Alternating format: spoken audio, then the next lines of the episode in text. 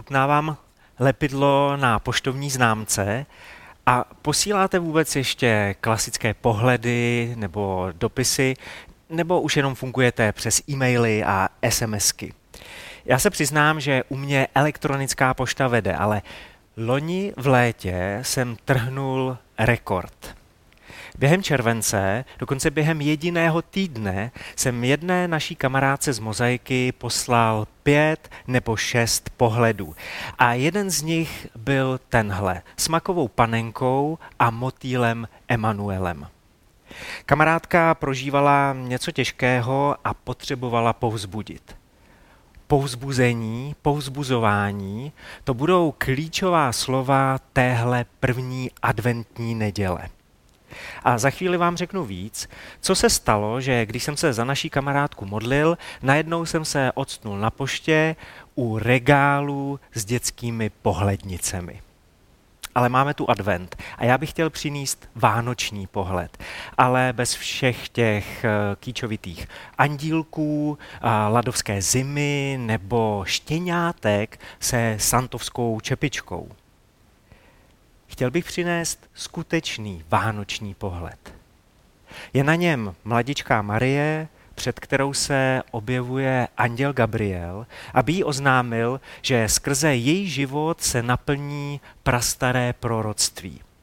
Pana teenagerka bude těhotná, porodí chlapečka a my poznáme, že Bůh je s námi, ne proti nám. Nemusíte být ani věřící, abyste si řekli, že prožíváte už kolikátý advent a že ten příběh už znáte a že přesně víte, jaké to bude mít pokračování. Že víte, co přijde. Ale skutečně, co když jste zapomněli nějaký důležitý detail? Co když jste přehlédli nějaký zásadní okamžik? Myslím si, co myslím si, já vám slibuju, že dneska o Bohu, o jeho lásce a o jeho zájmu poznáte zase něco nového. Aby si snad Marie nemyslela, že je to jenom nějaký přelud, že se jí ten anděl zdá, tak jí Gabriel upozorní na jiný zázrak, na něco, co už si může ověřit na vlastní oči.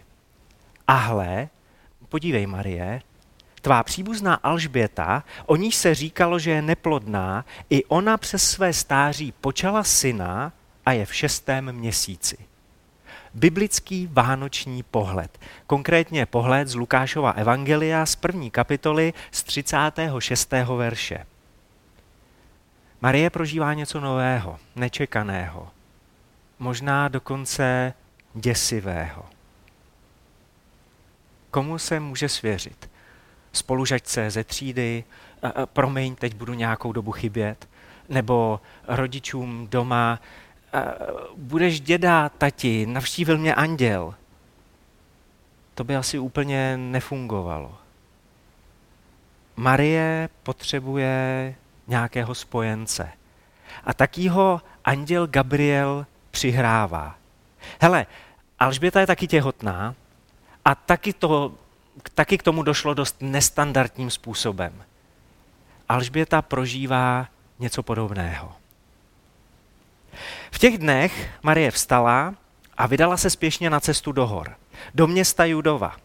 Vešla do Zachariášova domu a pozdravila Alžbětu. Pokračujeme v první kapitole Lukášova Evangelia od třicátého devátého verše dál.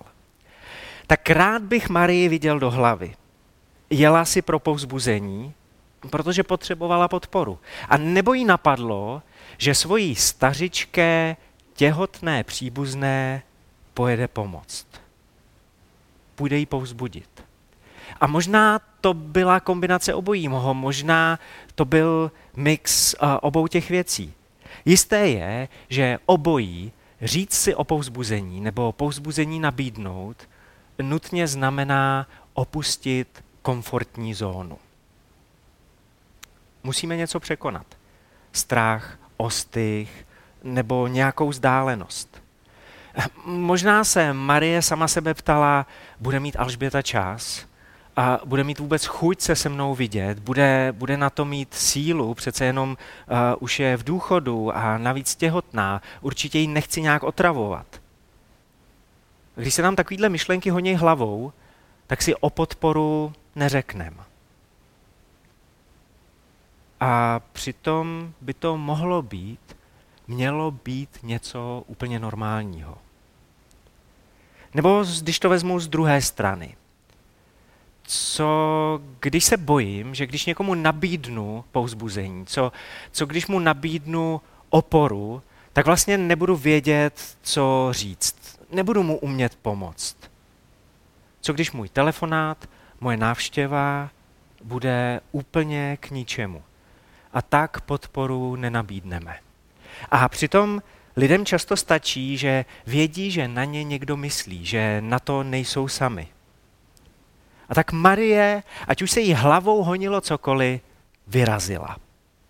I stalo se, že jakmile Alžběta uslyšela Marijin pozdrav, poskočilo dítě v jejím lůně a Alžběta byla naplněna Duchem Svatým a zvolala silným hlasem: Požehnaná jsi ty mezi ženami a požehnaný plod tvého lůna. Jak se mi to stalo, že ke mně přišla matka mého Pána? Neboť hle, jakmile se zvuk tvého pozdravu dotkl mých uší, poskočilo radostí dítě v mém lůně. Tady je toho tolik o povzbuzování. Alžběta byla naplněná Duchem Svatým. Lidská slova, lidská moudrost často vůbec nestačí. Nevíme, co říct, nevíme, jak potěšit, nevíme, jak se radovat s radujícími, jak plakat s plačícími. Potřebujeme Svatého Ducha, potřebujeme ho slyšet, potřebujeme, aby nás naplnil. Duch Svatý je expert na povzbuzování. Dokonce Ježíš mu později, když vyroste z toho betlémského miminka, tak dá Duchu Svatému speciální přezdívku. Paraklétos, utěšitel, povzbuzovatel, ten, který povzbuzuje. Mnozí z vás víte, a to nemusíte být ani z Mozaiky, ale pokud jste s náma v kontaktu třeba delší čas takhle online, tak mnozí z vás víte, že na jaře minulého roku, na jaře roku dva tisíce devatenáct, jsem prožíval možná úplně nejtěžší období svého života. Připadal jsem si úplně k ničemu, měl jsem pocit, že na mě všechno padá, že můj život vlastně skončil. Měl jsem v hlavě tolik temných myšlenek. Vzpomínám si, a pořád je to dost živý, že když jsem se procházel třeba tady Hradcem, byl jsem jednoduše na procházce a šel jsem přes nějaký most, tak mi v hlavě jel kolotoč. Tohle je ideální příležitost zabalit to, skončit to, prostě skočit z toho mostu a rozloučit se. Když jsem přecházel koleje, tak zase ten hlas mi říkal: počkej, až pojede nějaký vlak, prostě už to skončí. A já jsem proti tomu kolotoči nějakým způsobem bojoval, ale viděl jsem, že na to sám nestačím. Během víkendu duchovní obnovy, který jsme měli jako Mozaika společně, za mnou přišel jeden manželský pár, kamarádi, naši kamarádi Matěj a Lenka, a nabídli mi, že se za mnou, za mě budou modlit. A já jsem si ani nebyl jistý v tu chvíli, jestli o nějakou modlitbu stojím. Ale oni byli dost povzbudiví, takže nakonec jsem na to kejvnul. A víte, já vám musím něco prozradit o Matějovi, jestli se na tohle Matěj bude koukat, protože se to k němu dostane, tak jsem zvědavý, co na to řekne, protože pro mě Matěj je takovým prototypem chlapa, v tom nejlepším slova smyslu, ale jestli byste hledali někoho, s kým přežít v přírodě, kdo vydrží se třeba pár dní neosprchovat a nevadí mu chodit do kadibudky, nevadí mu chodit na suchý záchod, tak Matěj prostě úplně všechno zvládá. Mně přijde, že má v genech něco z Chucka Norrise, že musí být nějakým způsobem příbuzný. Dorostáci a mládežníci z Mozaiky by vám mohli vyprávět, jaký drsný víkendovky s Matějem zažili. Matěje, aspoň si to myslím, nerozbrečí vánoční reklamy. Ale když se za mě s Lenkou začali modlit, tak Matěj začal brečet jako želva. Já jsem ho ještě nikdy takhle nezažil. A on prostě jenom říkal, já v tuhle chvíli prožívám, jak moc tě Bůh miluje. A byla to dost emotivní chvíle a pro mě to bylo strašně moc důležitý, protože Duch Svatý přesně věděl, jak mě skrze Matěje povzbudit. Co, co přesně v tu chvíli potřebuju. Já občas svým nejbližším říkám, že, že mě nepomáhají rady. Já potřebuju vědět, že jsou v tom se mnou, že jsou blízko a, a nejčastěji potřebuju, aby se se mnou někdo modlil, když nezažívám zrovna příjemné chvíle. A to, že jsem slyšel, že nejsem pro Boha zklamání, že nejsem k ničemu, ale že mě Bůh miluje ještě víc, než si vůbec dovedu představit. To v tu chvíli pro mě bylo tak strašně důležitý. Víc než jakoukoliv radu jsem potřeboval obnovit naději. A to se přesně v tu chvíli, skrze povzbuzení, skrze Ducha Svatého, to se přesně v tu chvíli stalo. Matěj slyšel Boží hlas. Matěj slyšel hlas Ducha Svatého a prostě mi to vyřídil. A já už jsem zmínil, že Duch Svatý je expert na povzbuzování. A tohle jsou biblické verše, různé podoby povzbuzování. Tohle jsou citáty z Bible a na těchto lístečkách najdete to, co Bůh, co Bible říkají o tom, jak povzbuzovat. A já vás nechci zahltit, protože kdybychom si tohle všechno měli přečíst, tak to by chvilku zabralo. Ale jestli dovolíte, tak Tři, čtyři uh, citáty z Božího srdce, tři, čtyři citáty z Božího slova bych stejně rád přečetl. Abyste viděli, jak je povzbuzování v Boží povaze, že to není žádnej zapšklej dědek na obláčku. Nejenže povzbuzování leží Bohu na srdci, on ho má v srdci. Je přímo v Boží přirozenosti. Je, povzbuzování je prostě Boží součástí. A třeba tohle, tohle je úplná pecka. Takhle Boha představuje apoštol Pavel na začátku druhého dopisu Korinským. Přečtu z druhého Korinským třetí a čtvrtý verš. Požehnaný Bůh a Otec našeho Pána Ježíše Krista, Otec milosrdenství a Bůh veškerého povzbuzení, který nás povzbuzuje v každém našem soužení, abychom i my mohli povzbuzovat ty, kteří jsou v jakémkoliv soužení, tím povzbuzením, kterým Bůh povzbuzuje nás. Tady mám něco dalšího. Jo.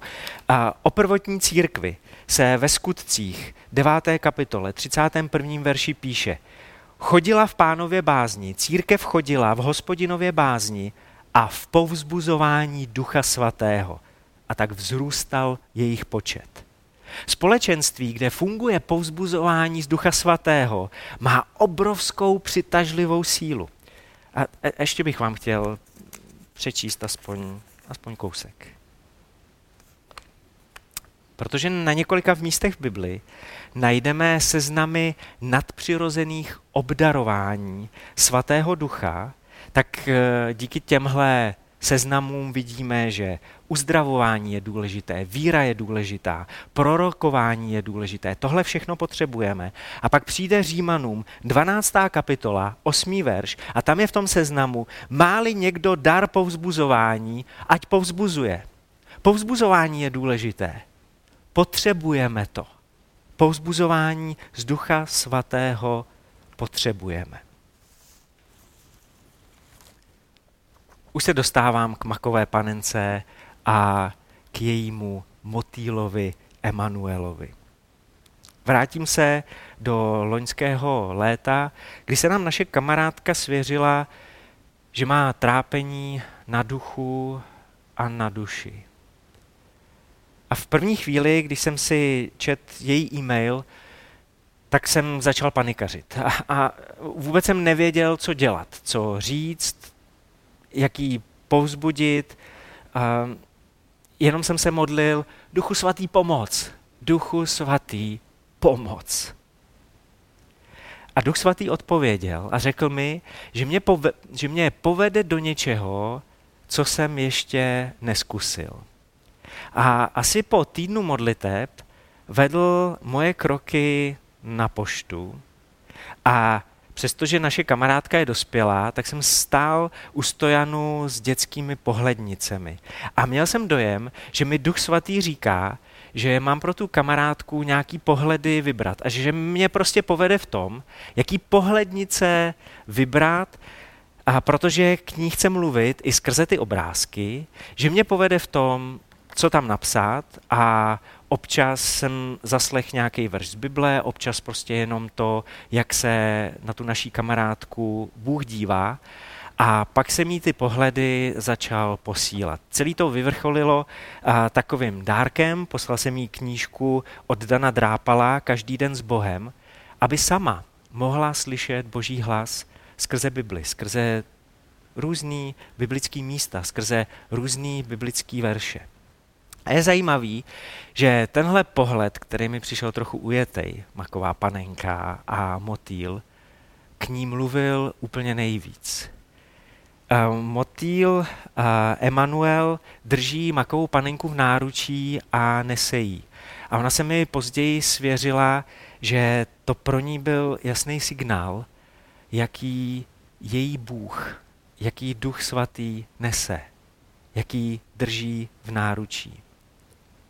A později mi napsala, nepřeháním, mám tady kousek její SMSky, nepřeháním, věřím, že mě to zachránilo v nejtěžší krizi křesťanského života. Pořád jsou to pohlednice od něj, psáno s velkým N, takže stále fungují. Pořád mi připomínají jeho lásku. A já tady nechci obhajovat, jestli to s těma pohledama je normální nebo ne. Já si myslím, že je to nadpřirozený, protože Duch svatý je nadpřirozený a že se můžeme i v rámci povzbuzování jeden druhého přesně pohybovat v takovéhle dimenzi. Povzbuzování z Ducha svatého to nejsou hlavně emoce. Povzbuzování z Ducha svatého nám pomáhá držet se Boha, důvěřovat mu, vytrvale jít po jeho cestě, držet směr. Vždyť i Alžběta Marie říká, když se vrátíme zpátky do toho adventního příběhu. Blahoslavená, která uvěřila, neboť se splní, co jí bylo řečeno od Pána.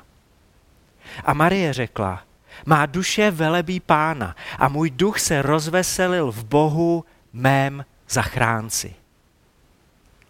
Marie slyší skrze Alžbětu povzbuzení od svatého ducha a nejenom, že se jí ulevilo, má radost, má víru, má naději. To je ovoce, to je efekt povzbuzování z Ducha svatého. Proto se navzájem povzbuzujte a buďte jeden druhému oporou, jak to již činíte. I tohle jsou slova přímo z Božího srdce, z Bible, z prvního dopisu Tesalonickým pět jedenáct. Zvednout telefon, napsat dopis, nabídnout modlitbu a nebo si říct o pomoc. Možná tohle nikdy nebylo tak důležité, jako právě teď. Proto se navzájem povzbuzujte a buďte jeden druhému oporou.